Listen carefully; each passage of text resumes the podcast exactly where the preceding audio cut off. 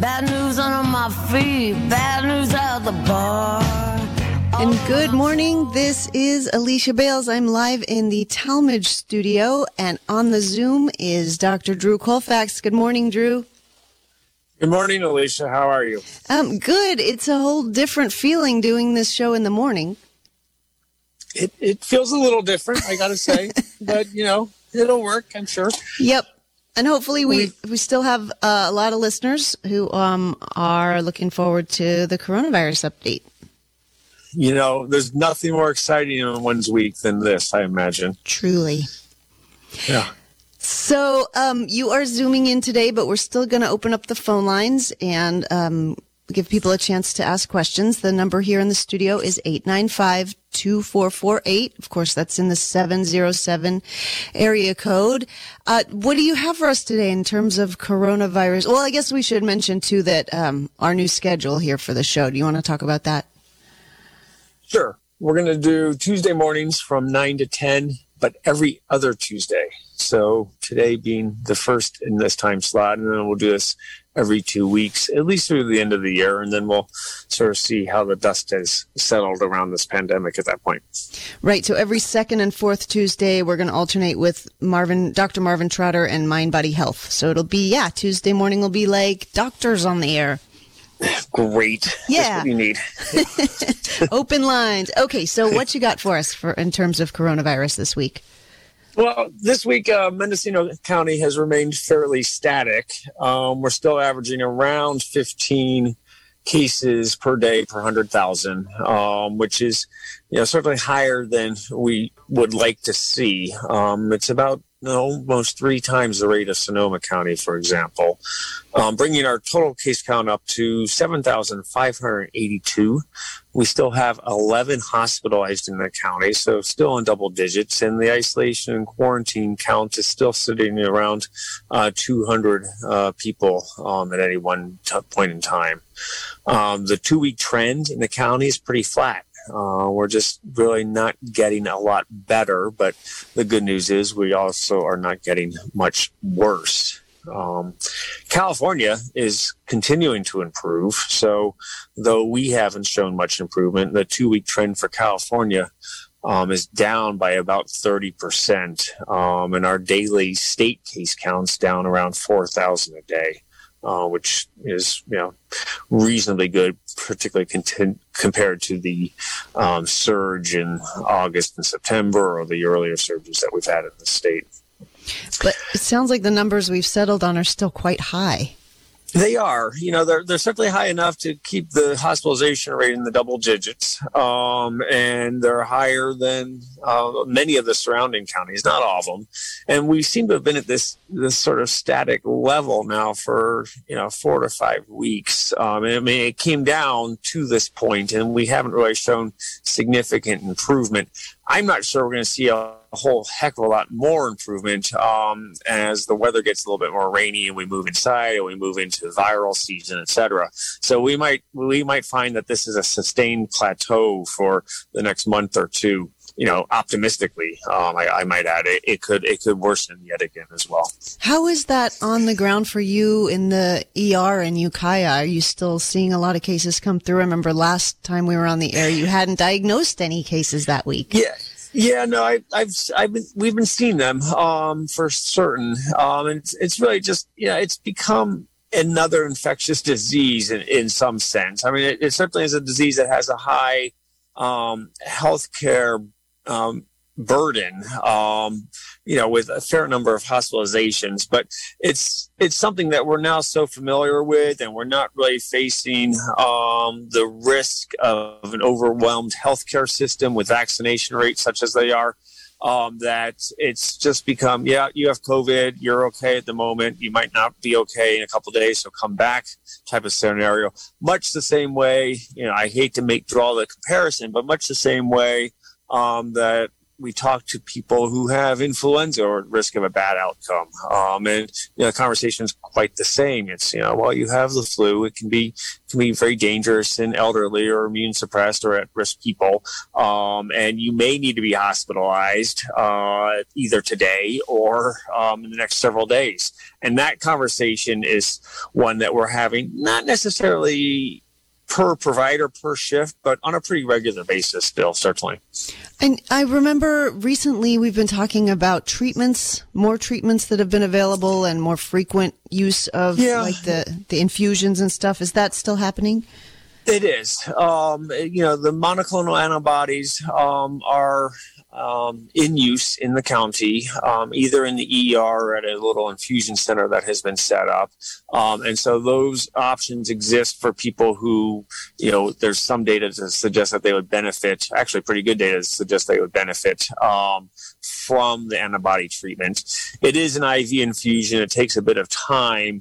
Um, and it's fairly safe in terms of its um, profile. So we we recommend it for people who meet the criteria of administration. Um, it's not something that we typically are always able to do in the emergency room. So sometimes uh, people are told to come back, you know, during during banker's hours to get the infusion or to follow up at the infusion center, um, and that's that's one way we manage it. We also do actually get a fair number of tests on people um, and send them home before we have the result because it can take up to two hours. Um, and if that test is positive, then we will contact them and tell them to come back at such and such a time to get the monoclonal antibodies. Do you think that's one of the reasons we're not seeing the numbers of deaths that we were at the beginning of this Delta variant? Spike? It's yeah, it, it, it, it's helping certainly. I also think that a lot of people, I know that um, there's a higher rate of vaccine uptake amongst the at-risk population. So while vaccination rate in this county is still not super great, I think it's just above 70% of eligible population. Uh, I think the rate of people who are at risk, so the elderly in particular, and the people with significant comorbidities, um, have a much higher vaccination rate and that really is driving the numbers down more than anything else. Okay, so one more question. Um, they, there has been some talk about recommendations. I'm not sure if it was from the CDC, but um, somebody official talking about mixing and matching boosters. Did you track that? Oh yes, no boosters are really the the topic of the moment um, for certain, um, and you know the the I think is actually on Monday, shortly after our show, in fact, or maybe it's Tuesday morning, that the uh, CDC uh, authorized uh, the use of the mix and match boosters, which I, I think was a good decision. It, the data, uh, you know, it's, it's, not incredibly robust data, but there is data showing that mix and match um, is going to be slightly more beneficial on a population basis. Let's just be very clear about that. On an individual basis, it probably has a trivial um, difference, um, if that. Um, but it also allows just sort of more liberal use of available vaccines. So you can you can mix and match in a way that is just much more efficient um, in terms of getting people's immunity um, bumped up.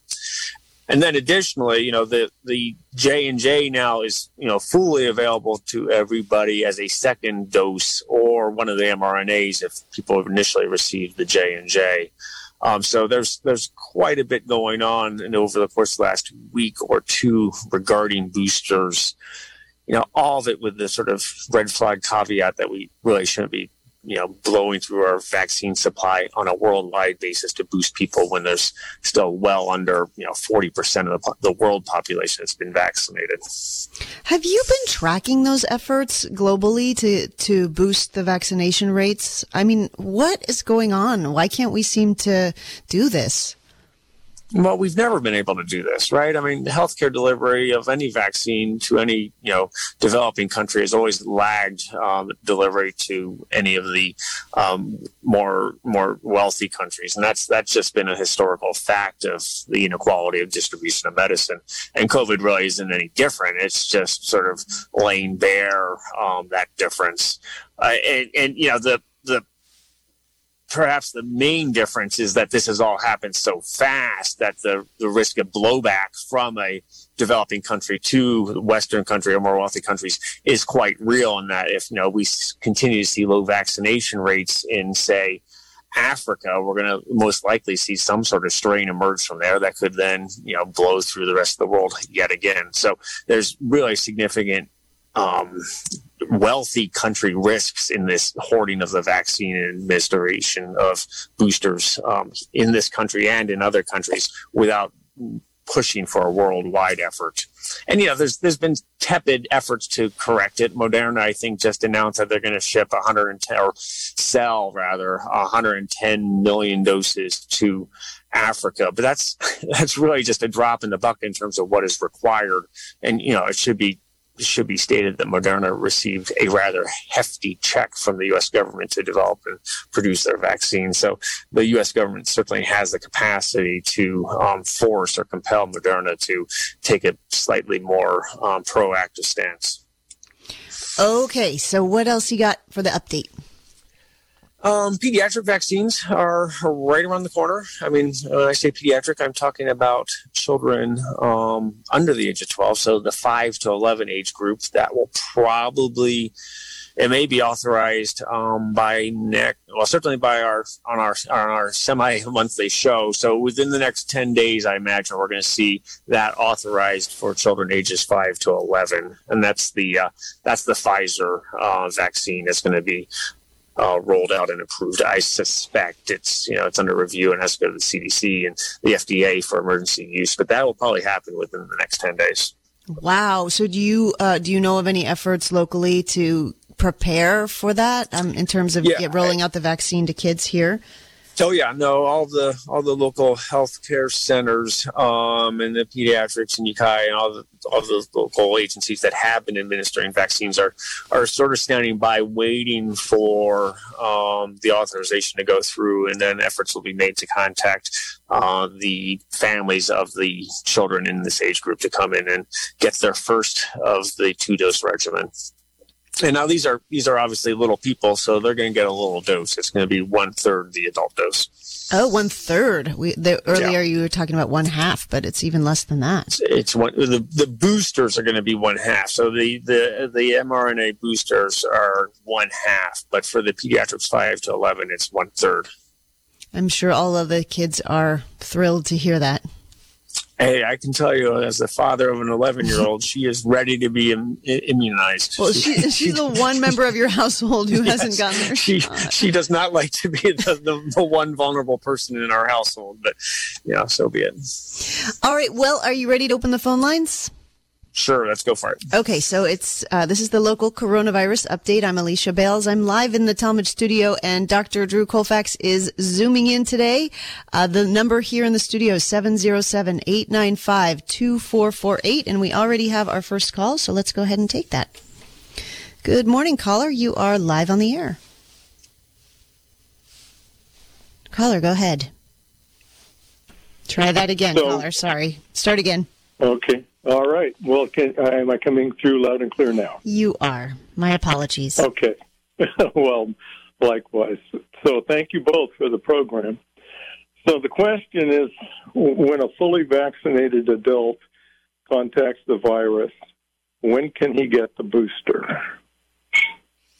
Yeah, so that, that that's a good question. That's one that I have to address um, regularly at work um, because you know I'm often diagnosing people who are either unvaccinated or vaccinated with a breakthrough infection, and, and generally the recommendation um, now has settled on about ten days to two weeks after you have no symptoms. Um, so after resolution of your symptoms, give it about ten days to two weeks, and then you can get the booster.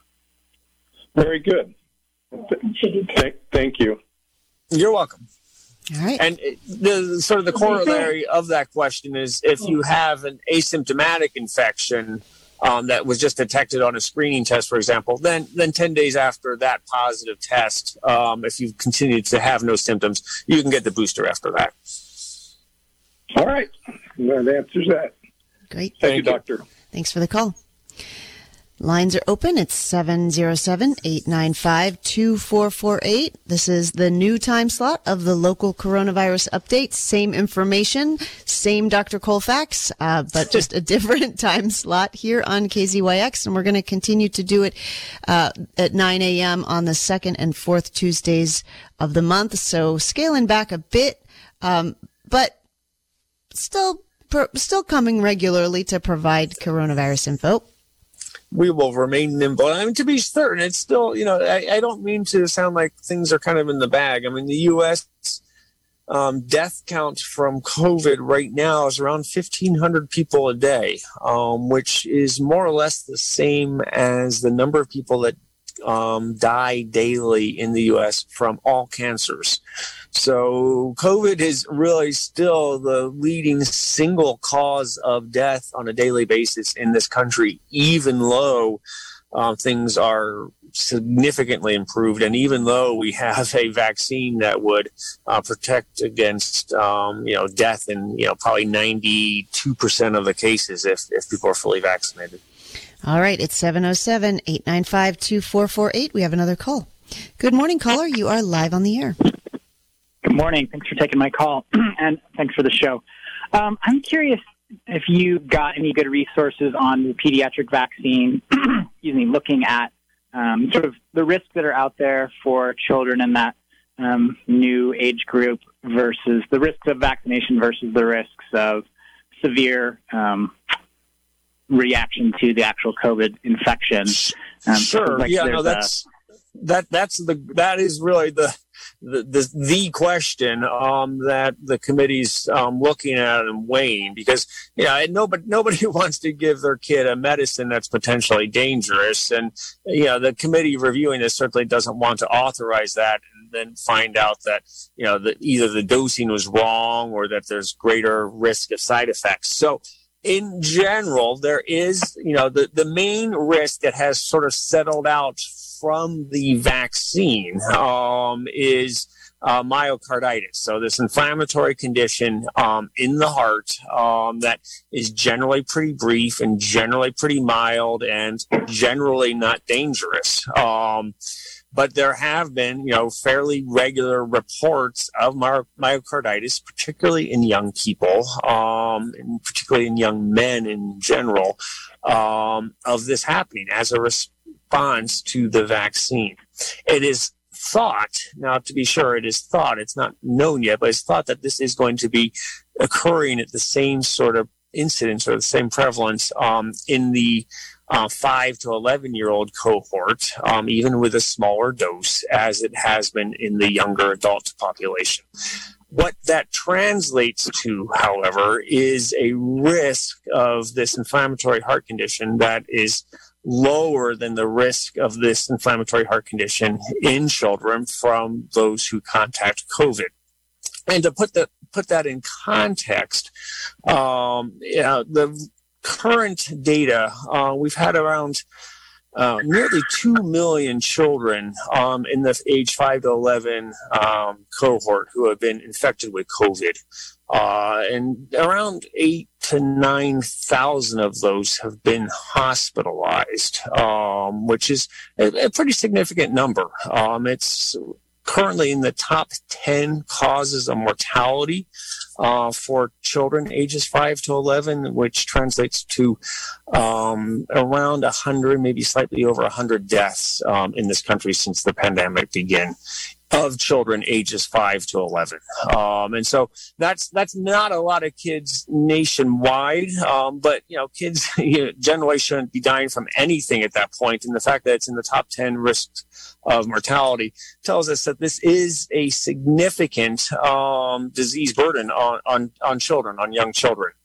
Um, now, to get back to your question about the risk of the vaccine, I talked about myocarditis. That is really pretty much the leading risk factor, the leading identified risk associated with the vaccine. There are other there other are other um, side effects that have been reported and certainly detected, um, but the leading one that is causing most practitioners concern is this small but quantifiable risk of myocarditis. We know, however, that a approximately three times greater risk of myocarditis exists if you contract COVID as an unvaccinated individual, um, and that that is across all age categories. And so, you know, as people are doing this risk benefit analysis to decide whether this vaccine should be approved, yeah, I I strongly suspect, as do most people who track this, that the data um, and the known science is going to come down on the side of the approval, um, you know, approval side of the equation. But it does require a lot of extrapolation of data. The study in the children was relatively small, as most pediatric medication trials are. Um, it involved around 4,000 children, which is not very many if you're trying to pick up rare adverse events. And so there's a lot of extrapolation of data from older age groups. Um, there's a lot of extrapolation of information regarding how we know children's immune systems work, um, which is how they arrived at this one third sized dose. But there are a lot of variables, which is why this is not something that they can just simply, you know, release the release the study and, and rubber stamp the approval process but it's a good question. It's really one that you know I think is keeping a lot of people um, at their desk uh, working hard at to try to make sure that the right decision is made. Well, thanks. And that just to clarify, that four thousand children study that was with the Pfizer vaccine. Yeah, so we're only talking about the Pfizer right now because that's the only one that has fully submitted the data for review. Um, the Moderna is in works. I don't even know if the J and J I, I, I, would have to review where the J and J stands in its pediatric studies. Okay. Oh, well, thank you very much. I appreciate that. Um, and it, they're just, I'm just again in terms of my own like passing this on. Are there places that are, have easily digestible um, summaries of that, like risk analysis, that I could pass on to other parents that are curious about it who aren't listening to the show right now? Yeah, it's it's really unfortunately it's really hard to sort of say yes, you should go to this website or that website. Um, you know, I've read the the the, the study, um, and it was a good study, but there's not there's not a single spot or a single source of information that you can go to that's going to summarize it in a way that's you know concise, um, digestible, and and particularly helpful. Um, so you know, encourage people to reach out to their practitioners, to their pediatricians. Um, listen to this show, call in, you know, continue the conversation. But in terms of a source that I can steer you to, there's just not one or two really good ones that that sort of summarize it as far as I can as far as I can identify. Okay. Well, thank you again for your time today. I really appreciate the answer. Oh, you're welcome. All right. Thank you very much, caller. Um, and the lines are open. It's 895 2448 707 895 2448. I see people um, trying to get in. Keep trying. 707 895 2448. Here's another caller. Good morning, caller. You're live on the air. Hello. Um, I have a question about an event that's coming up in 2022. And I realize okay. that Dr. Colfax may not be able to predict the future here, but um, I am one of the folks who helps to plan an annual conference that happens here on the coast. Has been happening the first weekend in August for about over 30 years. We had to do the conference online in 2020 and in 2021 and we really hope to return to an in-person conference in 2022. And this involves bringing about 100 people to the coast for a three-day event.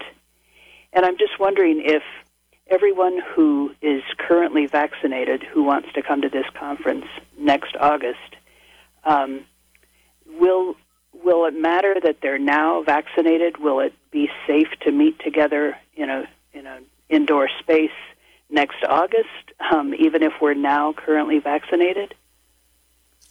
Now, when you say now currently vaccinated, you're you're you're referencing obliquely perhaps the fact that eight, you know eight months or nine ten months from now your immunity is going to wane, um, perhaps. Yeah, yeah I, I guess that's my question. Yeah, so the answer is yes. I mean, the booster the booster question remains a little bit squishy to be sure. Um, it might be that six to eight months from now, we'll have better data to support the use or the strong recommendation of a booster um, as immunity continues to wane or if it continues to wane. I wouldn't be surprised if we see that happen, in which case your 100 guests would be well served to be boosted before next August's event.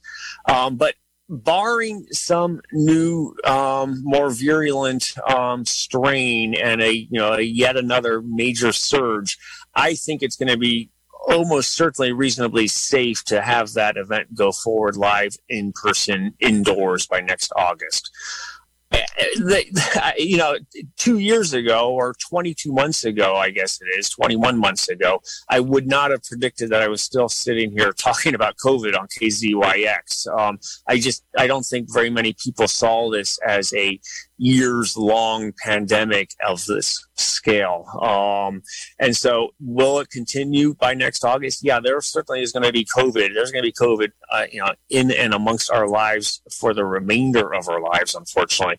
But it's going to become a background type of illness, much like many of the other illnesses that we deal with, um, without, without turning our lives upside down. It's just still really prominent, um, still causing a very significant amount of morbidity and mortality in this country. I think by next August, that has going to have uh, attenuated considerably. I sure hope you're right. So, if the participants are required to be vaccinated and have received a booster shot, you think it's probably safe for them to attend? Yeah, I think that that's that's my best estimate um, of where things will be. You know, ten months from now. Um, yeah, that's that's obviously a very rough estimate, but I think it'd be reasonable for you and your participants to start anticipating and planning for a live in-person um, type of event. Yeah, that's what we're doing. We're looking forward to returning to that. Um, are, would you aren't we all? That, would you suggest that that would be a requirement of attending that you've not only been vaccinated but you've also received a booster? I, I don't think that that's a necessary. I would not um, be in favor of necessarily requiring the booster, at least not with the data that we have as of yet. I would make the initial um, one or two shot or the two shot um, series a requirement uh, for something like that. But the booster is really it. It the uh, unboosted risk to your attendees. So, so the risk of your attendees being in a room with somebody who has not received the booster versus somebody who has received the booster, that difference in risk is so small as to be, you know, almost unmeasurable. I should, I should say. Okay. Well, you've been very helpful. Thanks for this information. You're welcome. All right. Bye-bye. Thank you, caller. And isn't that sort of the new normal that we're heading for if we're going to have gatherings? Yeah, I, I, think I think it is. I mean, you know, honestly, I think as we continue to move, you know, months into the fall and winter, the the slow trickle of the uh, vaccinated amongst us is going to continue to drive these rates up. You know, in addition, there's there's just increasing percentage of natural immunity amongst the people who have continued to not want the vaccine. Um, and that's going to continue to bring numbers down as well. But it's so weird about COVID that you can get it multiple times. Well, you can get you can get a lot of illnesses multiple times. There are very few illnesses that you just are one and done with, really? right? I mean, so particularly when you're talking about infectious diseases, they they'll come back over and over and over again. Um, you know, and as as a healthcare practitioner who generally did not wear a mask during flu season at work, which seems bizarre to me now, um, you know, I I would get the flu vaccine every year, but I would also have a fairly high exposure to the influenza vaccine at work, you know, every season, and you know, maybe I would get the flu once or twice in my vaccinated state, but my my immunity was so um, exposed to that on such a regular basis that it was never a very significant disease uh, for me or my fellow ER workers. All right, we have another call. Oops, no, right. I lost him. We had. We, we had, had, another yes. call. Um, we go ahead and call back, caller. Here you are. Good morning, caller. You are live on the air. Good morning. Thank you, Dr. Colfax. Thank you, Alicia. I am ready to get my booster and I've had the J and J. So I'm I want to know if there are any benefits or drawbacks to having another J and J or to having a Pfizer. Um, I just want to know if there's a difference. Not, not really. Actually, um, you know, my, the main point in terms of the booster or the third shot, whatever you want to call it, uh, the main point is that if you have had the J and J, I would strongly recommend that you get a second shot. Um, and that that is sort of the the where the data is the strongest. The one dose J and J uh, protection is just not nearly as good as we would like to see. Um, and so you in particular are exactly right in wanting a second shot. But as to which flavor of shot that is, there's not really good data. Um, and so a second J and J or a Moderna or the Pfizer are all more or less going to be equally um, efficacious. All right, and that caller took her answer on the air. So we've got another caller on the line. Good morning, caller. You're live on the air. Good morning. So I didn't hear the doctor mention on-site testing for indoor. Still, um, or is that something that won't be required uh, for indoor events? For I'm not sure what the capacity or what the amount of people is for having an indoor event. I just yeah. Uh, that's a great question. He didn't mention mention that, and I was wondering, is that going to be if I go to an indoor event? Is will there be on-site testing required? Yeah, that, that that's a great question, and and the U.S. really hasn't had a lot of on-site testing um, rollouts, really, and and that that is a shame, or was a shame during sort of these more intense um, periods of COVID burden uh, when people were still gathering um, it would have been ideal to have a quick, cheap, um, reasonably um, reliable test that we could have had at um, at any of these gatherings um, prior to entering the site. I don't see that becoming a requirement. I really don't see that becoming um, a feature of our daily lives anytime soon. I don't think that the political will is there there's also, you know, to be clear, not a lot of great medical or epidemiologic support for it um, because it creates a lot of it creates a lot of transaction cost to enter an event um, and any quick test is going to be somewhat less reliable which is going to result in false positives, positives, which then need to be verified, et cetera, et cetera. So a lot of sort of unforeseen consequences of that type of um, program. And so I, I just don't think that's ever, that is going to become a requirement with perhaps potentially um, schools. But again, with vaccines now becoming or soon to become eligible for children ages five and up, I, I think that's going to become rendered a fairly moot point quickly. All right, and is that have the have the uh, kind of quick tests become more effect more reliable over the time of the pandemic? I mean, how reliable are they? Mm-hmm. Well, their you know their their sensitivity is is is pretty pretty good, uh, which is to say you can you can believe a positive generally generally. Um, their specificity is not great um, compared to sort of the lab PCR tests.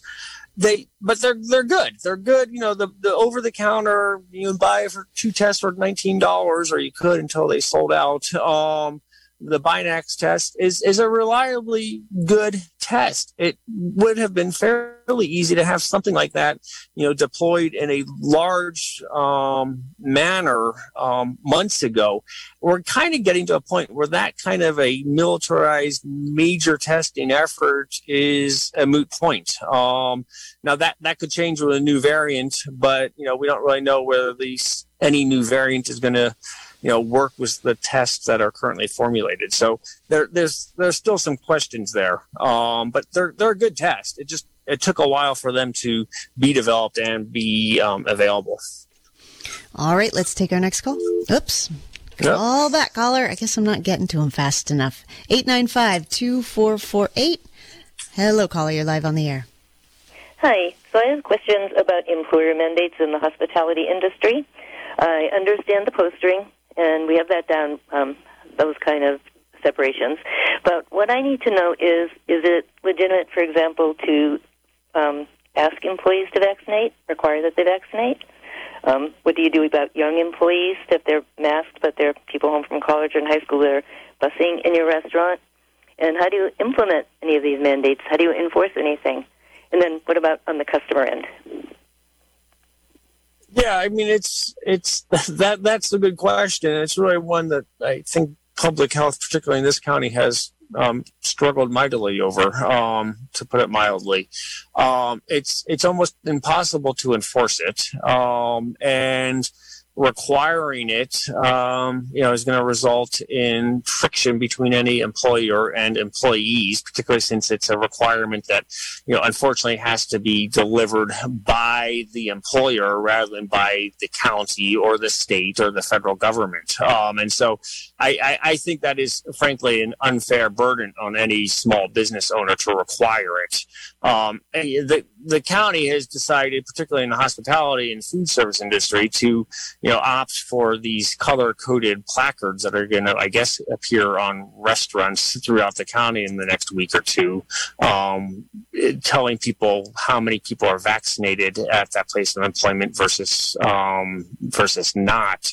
Whether that's a reasonable compromise or not, I you know I I don't see that really changing um, people's behavior all that much. But you know, in terms of in the spirit of being informed as a public consumer of services, I I, I think it's a laudable.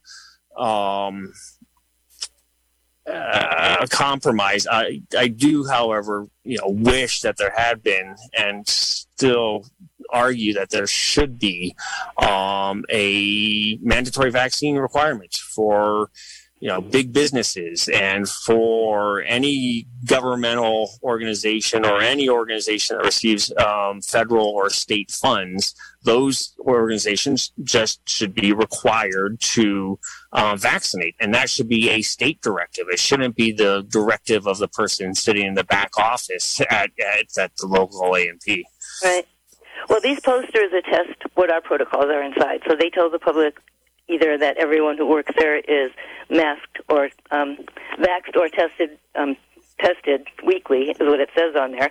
So is it on us to implement some kind of a tracking system for employees to be able to back up with well apparently right because there's, there's there's there sure isn't a county there certainly is not a governmental um you know tracking system in place for, to support you right? So this is this is you know an unfunded mandate um, from public health um, you know without without support is least my impression. I mean, maybe business owners are, you know, being told, or maybe there's a mobile testing center that goes to each place of business and tests people on a weekly basis, so they will have that reliable data that they're required to post. I don't see that happening, and if that's how public health is spending their efforts, then that is misguided indeed. In, in Mendocino, it's kind of broken because what they have is uh, the weekly testing once a week that is at the community center from 7 to 11 Mondays, community. But um, right. the rapid testing, which they actually said they would give me to distribute, but then it had a protocols where I couldn't do the secondary testing. So they said they'd send me 7,800 rapid tests so every person in my town could get tested twice a week, all the hospitality people. But then the paperwork that went with it, I couldn't substantiate or provide. And so we have a public health team coming from the state to vaccinate um to I'm sorry to test people weekly and rapid tests that we can't get even though they've approved me for shipment. So there you yeah, go. And, and, the other question and, and was about gathering. I had booked someone yeah. I really would like to. I've already um, canceled him twice to come up and play. He's a social commentary songwriter. Is it, is it safe for me to have an event? Yeah, I mean the, the, the safety at this point is you know it, it's it's relatively assured if, if the attendees are vaccinated, and it's it's completely not if they aren't. Um, which is why that's what I should do if I have a performance a person coming to perform in my um, in one of my places that I should have a proof of vaccination requirement with the ticket yeah. or something. Yeah, that that's that's the safest thing to do by far, um, and that's that's really what should have and should be required for any you know major indoor, or even moderately sized indoor gathering at this point. Um, and okay, why so then I think been... a good compromise would be for my employees that are working that event to have to be vaccinated also, and not have any people that aren't vaccinated at the event. Right, and so that's that's the problem. And as your as your experience illustrates, you know the workarounds become this logistically entangled, bureaucratic, incompetent nightmare uh, for you, where you're you know told to do something. Your paperwork is you know laborious, and the test may or may not be available when they should or should not be available. And so it, it the, the workarounds available. What's that? Or to whom they should be available. Right. No, exactly. And, and you know, this, you know, th- this could be solved if your employees simply had to be vaccinated. And that shouldn't be something that you're requiring. That should be something that the county's requiring. Um, well, and, and that bridge thing, the rapid tests are a bridge because they're, you know, they're rapid 15 minutes. They're binary. Yes or no. Yeah. Pink or, you know, yeah. pink or blue. You are or aren't. And that's, yes. that's a really good tool for us to be able to use if we could have it for screening our employees. And maybe even yeah. our guests. Sit down 15 minutes, we'll give you a table if it's eh, that that would be great, but I don't know if you know. I don't know then how you you know present that to the county health because that's just that's a little problem. Q-tip, right? And so, you know, without any sort of you know database and QR code scanners and you know information that you can immediately transmit to somebody somewhere, none of that. Then why can someone go in a drugstore and buy rapid tests and discriminate for themselves whether they're infected? Well, sure, you can do that. Um, but you know, whether you're going to that, you know, this is akin to the, um, you know, you don't need to wear a mask if you're vaccinated uh, right. phase that we right, went it's through, right? System. So I'm just saying we could it, have that. We could have tests available at least, and yes. have our employees be tested, like the kids yes. at school now. Yes, and, and, and most most developed countries have you know very robust data management systems on addressing just this issue, but we haven't even you know we haven't been even we haven't even been able to, you know, develop and um, implement a robust contact tracing in the last 20 months of this pandemic in this country, let alone sort of a rapid, verifiable COVID testing protocol for people attending events such as yours. I, I hear your frustration. I really do. Um, and I, I, you know, though I am a very strong advocate of the efficacy and safety of the vaccine, I really don't think it should be incumbent upon you to require your employees to be vaccinated. That should be coming from somebody who is paid to make these hard decisions, and mm-hmm. that's not you, uh, right? Especially with and young it, people. I'm not. I don't have to be everybody's. I can't be everybody's mother. No, exactly. Nor, nor, nor should you, or nor do you want to be. Um, and you know it's it's it's really a public health responsibility. It's not just this county though to be fair. As much as i like to you know draw attention to the shortcomings of this county's uh, performance it's really a national shortcoming. Um, and unfortunately we've just you know followed the trend line on this Right. Well, I think if we could have them available, I think people in Mendocino would throw down to buy them if we could just have them so that we could, you know, it's a middle road, that rapid test, but I don't seem to be able to get direct access. No, well, well, you know, uh, you know, due to sort of a tragically, or not tragically, but perhaps businessly um, inept decision, the company that made these um, stepped back its production. So there's a massive national shortage of this rapid test right now. Um, yeah, I know not it's just here in funny, the and county. they, they, the state told me they have them ready to ship, 7,800 of them to ship to me because they approved my application, but I can't follow through. So there you go. When you're not Yeah. knowing what the other is doing. No, but in terms of going to the store and just buying them, I mean, that's just not an option um, unless it's changed in the last week. Okay. Oh, well. But good All right. call. I All hear right, your Colin. frustration. I really do. Um, No, it's okay. we just all want to do the right thing. Yep. No, I, I don't we all, right? um, Yep. Yeah, Right. you are, and thank you so much, the two of you. oh, of course. Thank you for the call. I think Yeah. that brings up uh, just a lot of questions about the signage policy and uh, how how um, sound the evidence is that this is something that actually works, and also the burden that it places on the business owners, and also the the fact that it doesn't protect employees. I mean, what what employees are going to you know advocate for their their boss to require vaccinations? You know, they're just they're going into a workplace where they don't have a lot of agency about the environment that the, that they're that they're working in. So and the safety of it. I don't know. I think there's a lot of really good questions that need to be asked about this policy because it seems like just kind of came up as an idea and everybody thought, well, yeah, that'll be a good kind of middle ground. Let's go with that. But I don't know. Is there any evidence that something like that works? Is, are any other communities doing that signage policy? I, you know, I, am sure there are other communities. It's certainly not a national, um, you know, directive or effort in that regard.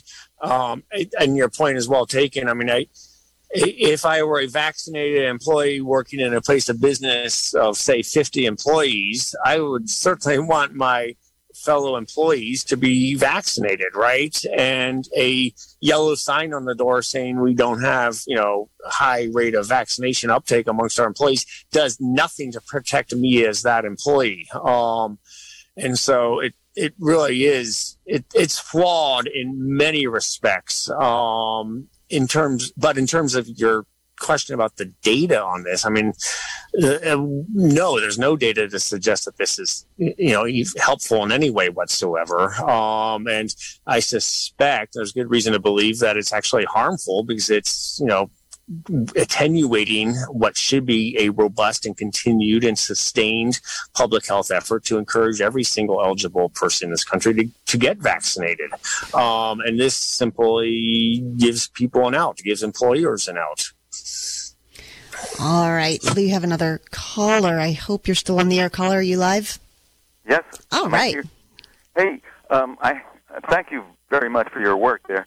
Um, I have a friend in another part of the country who who texts me this, and this is in quotes, and it's a quote. He's really internet. He's all over the internet. He's got kids and trying to get them shots and whatnot. But here's what he texted me. Uh, he says, uh, I got my Moderna booster yesterday. You should think about getting one too. Check this out. And I have a Johnson and Johnson first shot lo- long ago in March.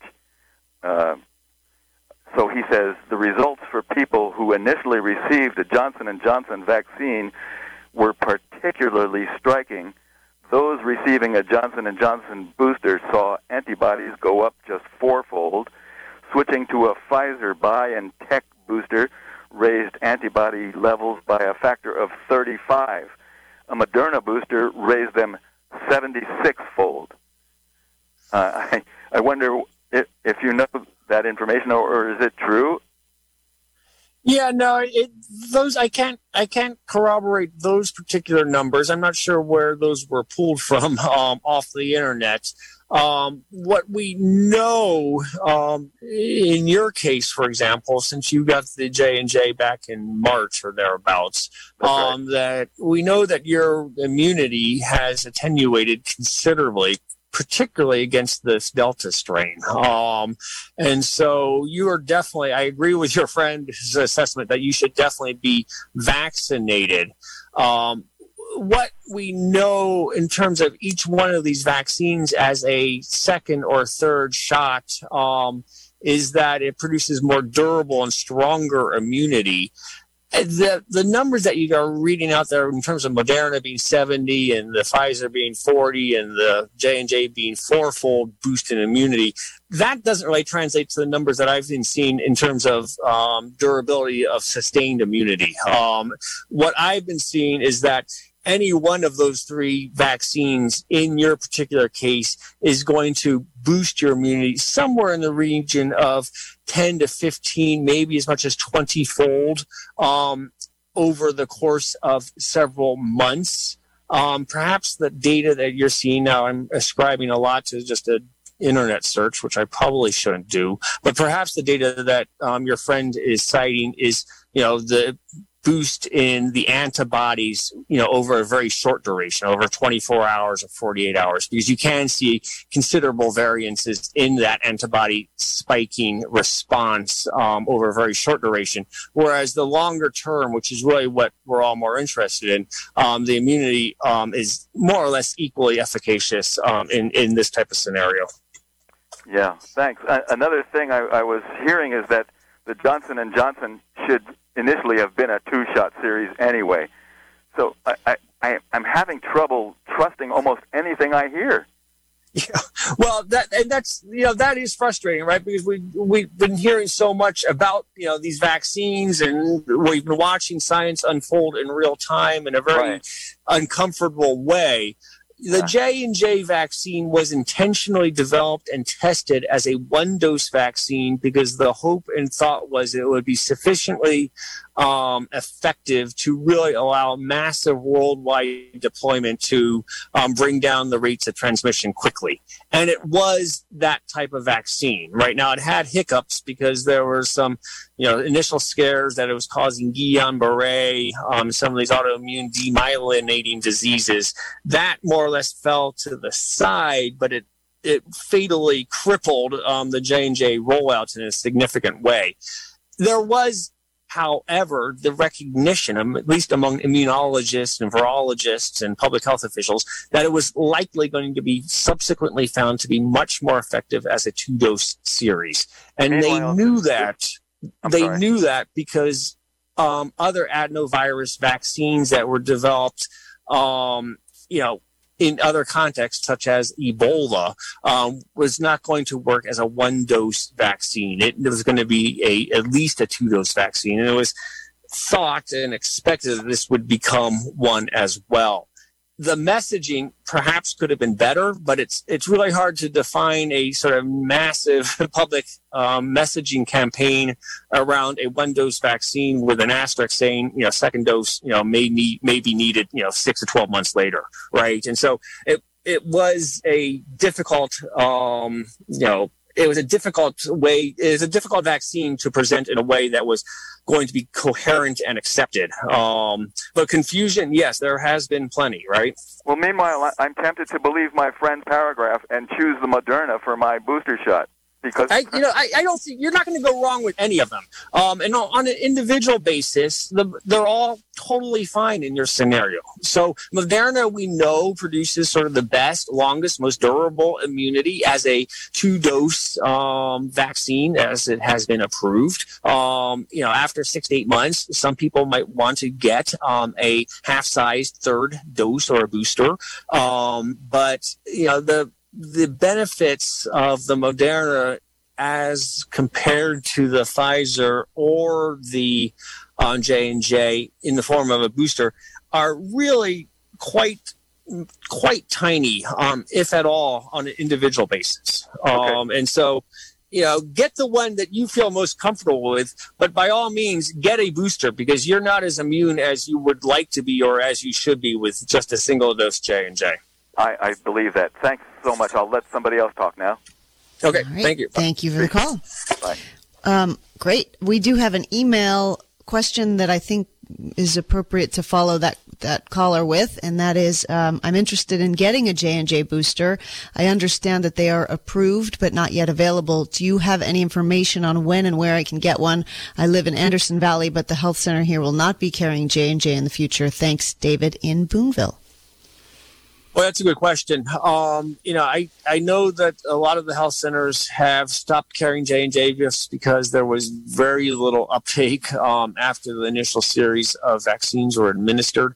I I think public health is still getting some and has the capacity to distribute some, um, but that would have to be, you know, that would have to be addressed with public health directly. I, I'm, I'm not 100% certain as to whether that is uh, happening. What about the pharmacies? The pharmacies good question. Um, they may be administering j&j um, in this county still. I haven't seen that recently um, but it, it's certainly possible. Um, it, you know, it, it is worth a phone call um, uh, at least or several to the local pharmacies to see if they are carrying or will be carrying the J and J. There is plenty of J and J available nationwide. I just don't think there are a lot of providers or clinics in this county that are still stocking it and administering it. But you do think it's a it's a good choice along with the other two, Pfizer and Moderna. It's it's a fair enough choice, right? To, for the booster. No, yeah, no. As I yeah, as I just said with the previous caller, it, it's a fine option um, as a as a second dose uh, vaccine. Um, it's there's there's really no reason to go with an mRNA over the second J and J vaccine uh, because it does really bring up the immunity to a very good level.